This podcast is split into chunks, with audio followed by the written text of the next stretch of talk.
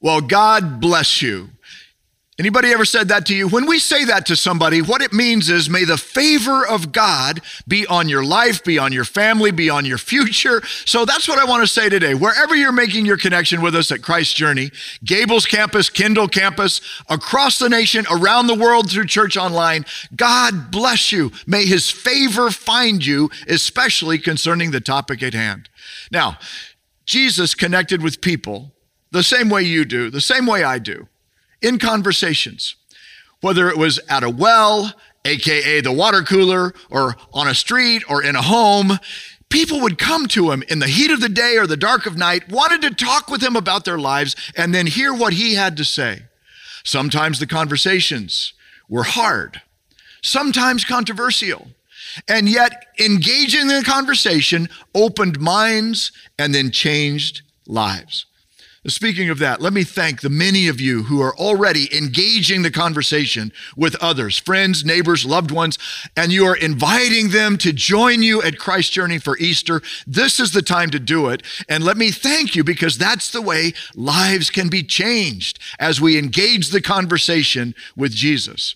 Now, I also did a search recently on topics that you should avoid, you should never talk about. I checked some blogs out. You know, people used to say, never talk about religion or politics in polite company. That meant in public because they were considered rude. Now, the lists I saw were longer than that, and they were topics to be avoided, not because they're rude, but because they could be self limiting in some way. For instance, they said, never talk about these things at work money, politics, sex, religion, or complaints. Complaints about your health, complaints about your family, complaints about your spouse, or your plans for another job. You know, these are topics to be avoided at work. It's not that they don't matter, it's just that they can be tough in public, right? And here's one of the things that I love about Jesus when the topics get tough, he doesn't back down. He doesn't shy away. He knows how to engage the conversation in a way that lifts it to another level and brings the blessing of God, the favor of God on a person's life. And people who follow Jesus learn how to do the same thing. That's what the Jesus conversations are about. So far, we've joined him in conversations about racism and prejudice about sexual abuse, sexual trauma, and abuse. Another is from that tough topic list it's money.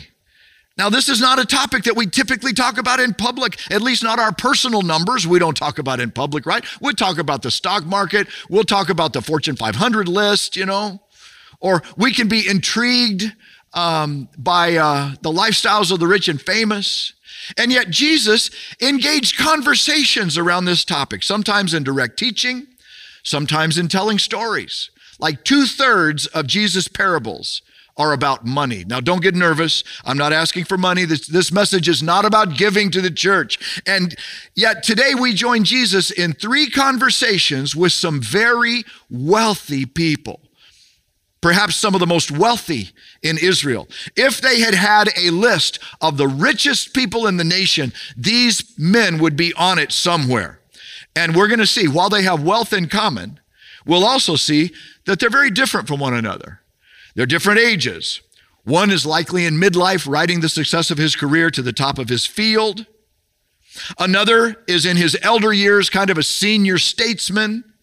And a third is a young adult who is seeking to sort out his life plan and his future trajectory that he hopes will be up and to the right. Conventional wisdom would tell us that one of them was seen as filthy rich, another one as legitimately wealthy and blessed by God, and then the third as someone who hit the jackpot by birth, or as they say, he chose the right parents. Two of the conversations happen in private. The third is semi private because the disciples are there to overhear it and then be bewildered by it, as usual. But in each of the three conversations, it's the wealthy person who initiates it. They want to know what Jesus says. And all three are seeking Jesus out in different places. And all three have this in common in terms of wealth they have everything they could want only to discover it's not enough. What do you do when you have it all and still feel like it's not enough. And as ironic as that sounds, in a country as affluent as ours, in a time as affluent as ours, it's not that uncommon. We hear about lottery winners who are more isolated and depressed than ever, about celebrities like Robin Williams, who, after he wins the Oscar, says the high only lasted a week. Now, you may not feel like you have it all today. And yet, statistics tell us if you make over $37,000 a year, you are making more than 96% of the world's population. So, congratulations. You're in the top 4% wage earners in the world. Now, I'm not bringing that up so we'll feel guilty. I'm bringing it up because having wealth is like that. It doesn't feel wealthy. It doesn't feel that satisfying. And that's the irony and the tragedy and even the opportunity that, that wealth brings. People with it know better than those without sometimes what money can't do. Now, some of you, I'm hoping, familiar with the Bible stories of Jesus' life, you've already guessed who these three are. Yes, you're right. The rich young ruler is one of them from Mark chapter 10, verse 17. Another one, Zacchaeus, the short man of uh, Luke chapter 19.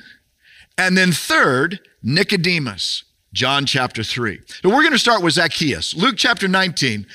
Um, when Jesus meets him, he's up a tree and maybe even out on a limb. It's not hard to feel that way when it comes to money, is it? I mean, Zacchaeus is, uh, is the one that people would see as filthy rich because he got his money the wrong way. He's a tax collector, which means he's in collusion with the Roman invaders that have seized control of his nation. And now he is actually taking money from his countrymen on behalf of the oppressors. And it also means he's using the power of, Roman's, of Rome's sword to do it, to make people pay. And what they knew about tax collectors, they were notorious for corruption, for hiking the rates and then skimming off whatever they could to keep for themselves. It was like legal extortion enforced by the Romans. And not only is Zacchaeus a tax collector, we're told that he is a chief tax collector in verse 2, Luke 19, verse 2. And he's been at it long enough to rise in the ranks to the top of his field, endearing himself to his fellow citizens like a, uh, a first century Bernie Madoff, who has made all of his money the wrong way at their expense. I bet his parents never dreamed that one day their little boy would be doing that, the one they named Zacchaeus, which in Hebrew means pure, innocent. But the day Jesus comes to town, he sees Zacchaeus up a tree, desperately seeking for something, and invites himself over for a visit, conversation. Second scenario Nicodemus, John chapter 3. Now, he's not a rich young ruler, he's more of a rich old ruler.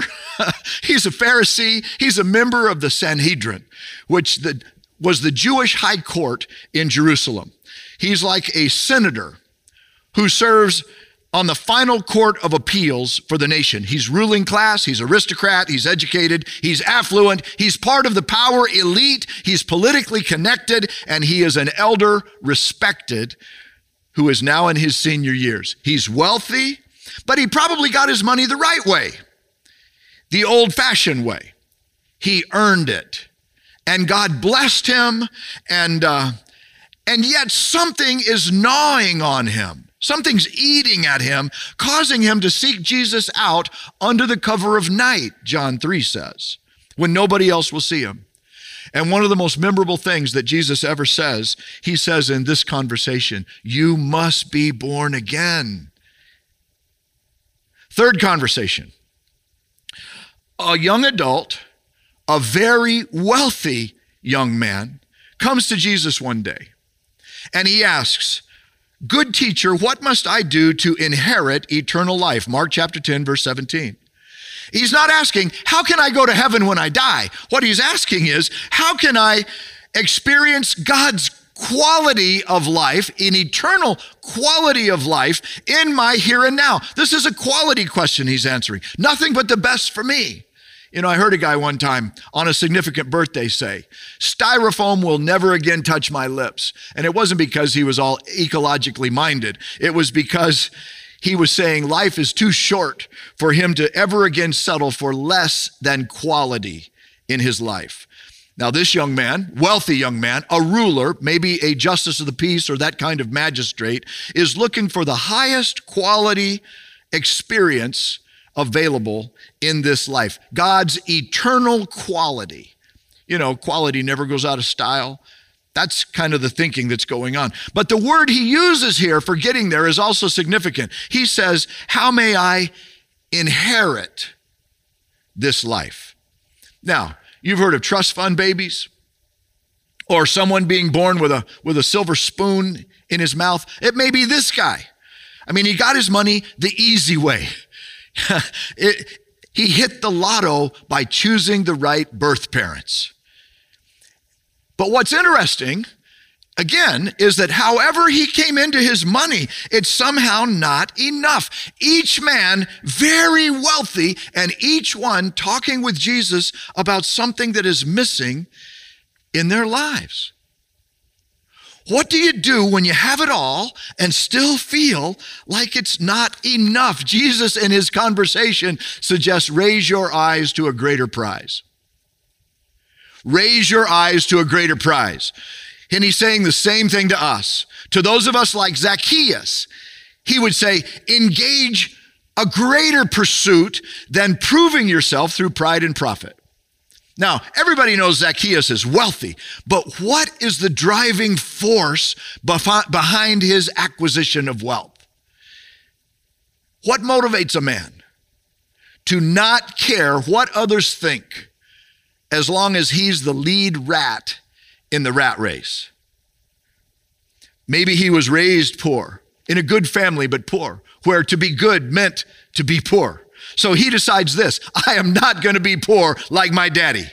I'm going to get rich, even if it means rejecting my good family's values. And so he does. Or maybe he's so tired of waiting for God to bless that he thinks, I got to take things into my own hands. Or maybe he's an opportunist. He sees his opportunity and he seizes the opportunity and decides, I got to get while the getting's good. I mean, somebody's got to do it. Might as well be me. I mean, people have rejected me and ridiculed me, made fun of me for being short all my life, for being small all my life. I'm going to show them who's small. They'll now know me as Mr. Big, and Rome will help. How many people pursue wealth in fear of poverty or to escape ridicule? and somehow believe that profit will make that will bring them life, will make them big. I'll be a millionaire by the time before I'm 40. And then from the top of the hill, as king of the mountain, other people will look up to me, including my dad. They'll have to look up to me. And so there they are that day in Jericho, looking up to Zacchaeus, up a tree, out on a limb, in desperation, looking for more, and doesn't know what more is. Only that he hasn't found it in his proud pursuit of wealth. And so I'm wondering is that what Jesus and Zacchaeus talked about that day? About the why behind the what in his life? What would Jesus talk to you about? With the Zacchaeus in all of us. Would he say that it's really not about the money, is it? That the more that we're searching for is found in a greater pursuit than seeking to prove something in pride, than being ahead of somebody else, than than being the controller of other people in life. that Zacchaeus was actually discovering what Jesus had taught that it is possible to gain the whole world and yet lose your own soul. That you can be so full of yourself that you lose your sense of self, your identity. And yet, in that conversation with Jesus, a conversion comes to his heart, a change comes to his heart. Zacchaeus says in verse 8, I'm giving 50% of my stuff to not for profit causes to the poor, and I will make restitution to everybody I've cheated. Four times over what I stole. Boom! Wait a minute, what happened? You know, something has happened.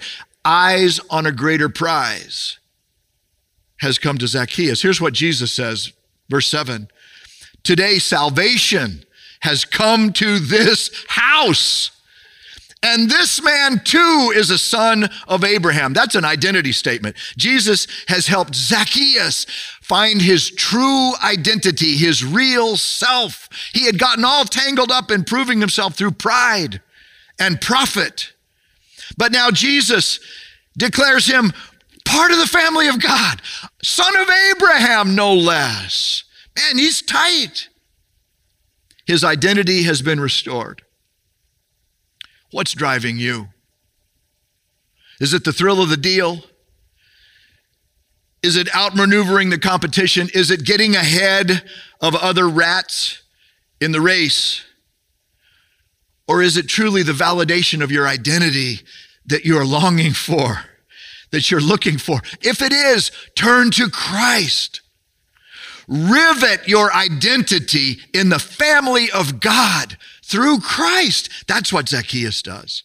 Now, if you've already done that, then take it to the next level like Jesus did and help somebody else find that out. You know, Lord, use me to help a Zacchaeus in my life. Open my eyes to what? To don't let somebody's proud, hard exterior or somebody's ruthless pursuit of profit make you keep your distance. Your invitation to Christ's journey might be their ticket out of desperation and into their true identity in God's family. So keep engaging the conversation.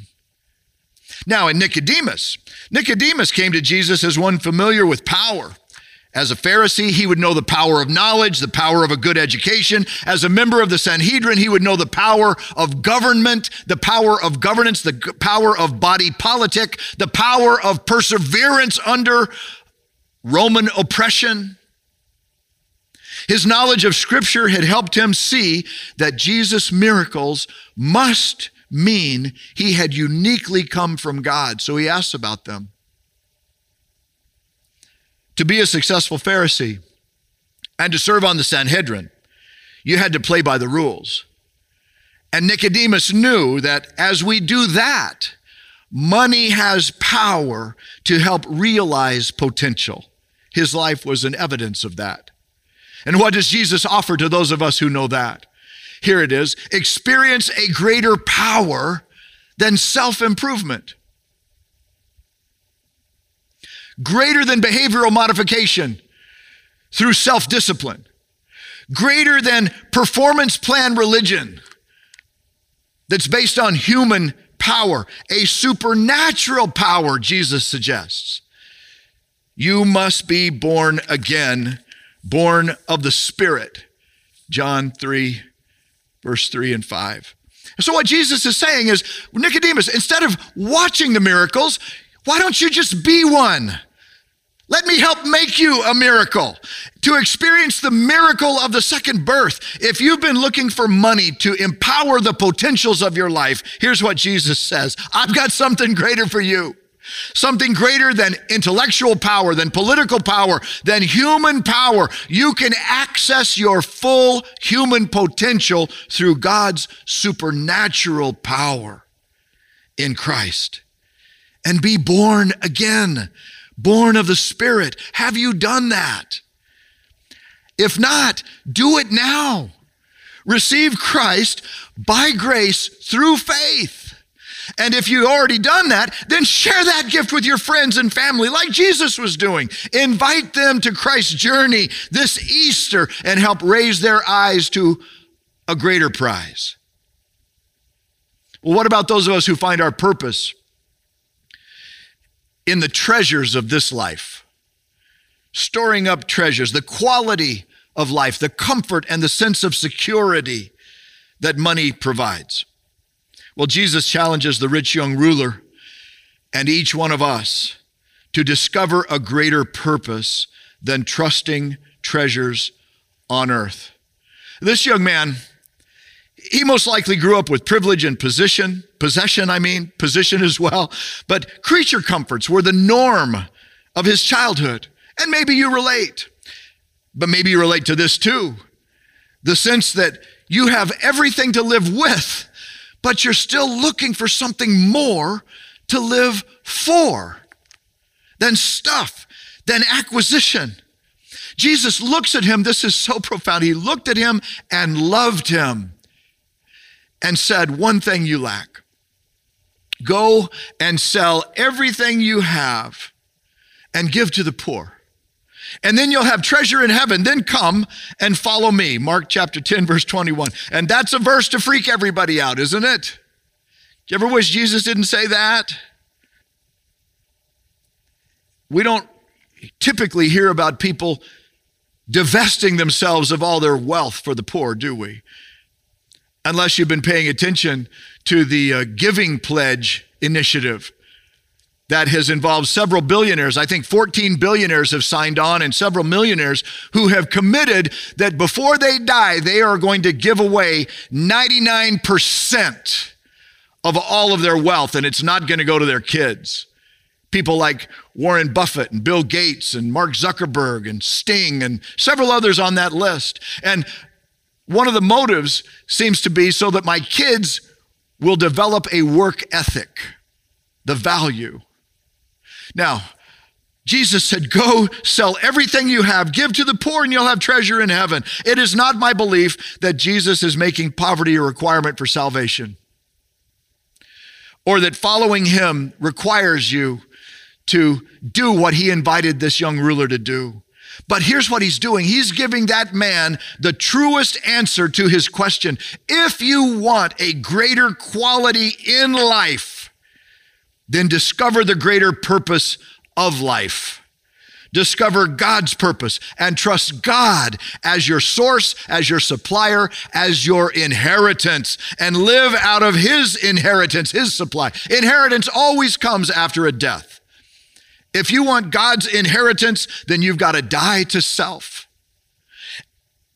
die to pleasure, to security as your God's. These are goods in life, but they are not gods of life. So trust God as your God, and you will find the quality purpose that you seek. That's what he's saying there. Verse 20 that there is something in life that is worth giving it all up for. Verse 22, one of the saddest verses in the Bible. It says, The man's face fell and he went away sad. Do you know that sadness? I mean, you you have a lot. You got a lot of stuff. Your garage is full of it too. But you're not happy?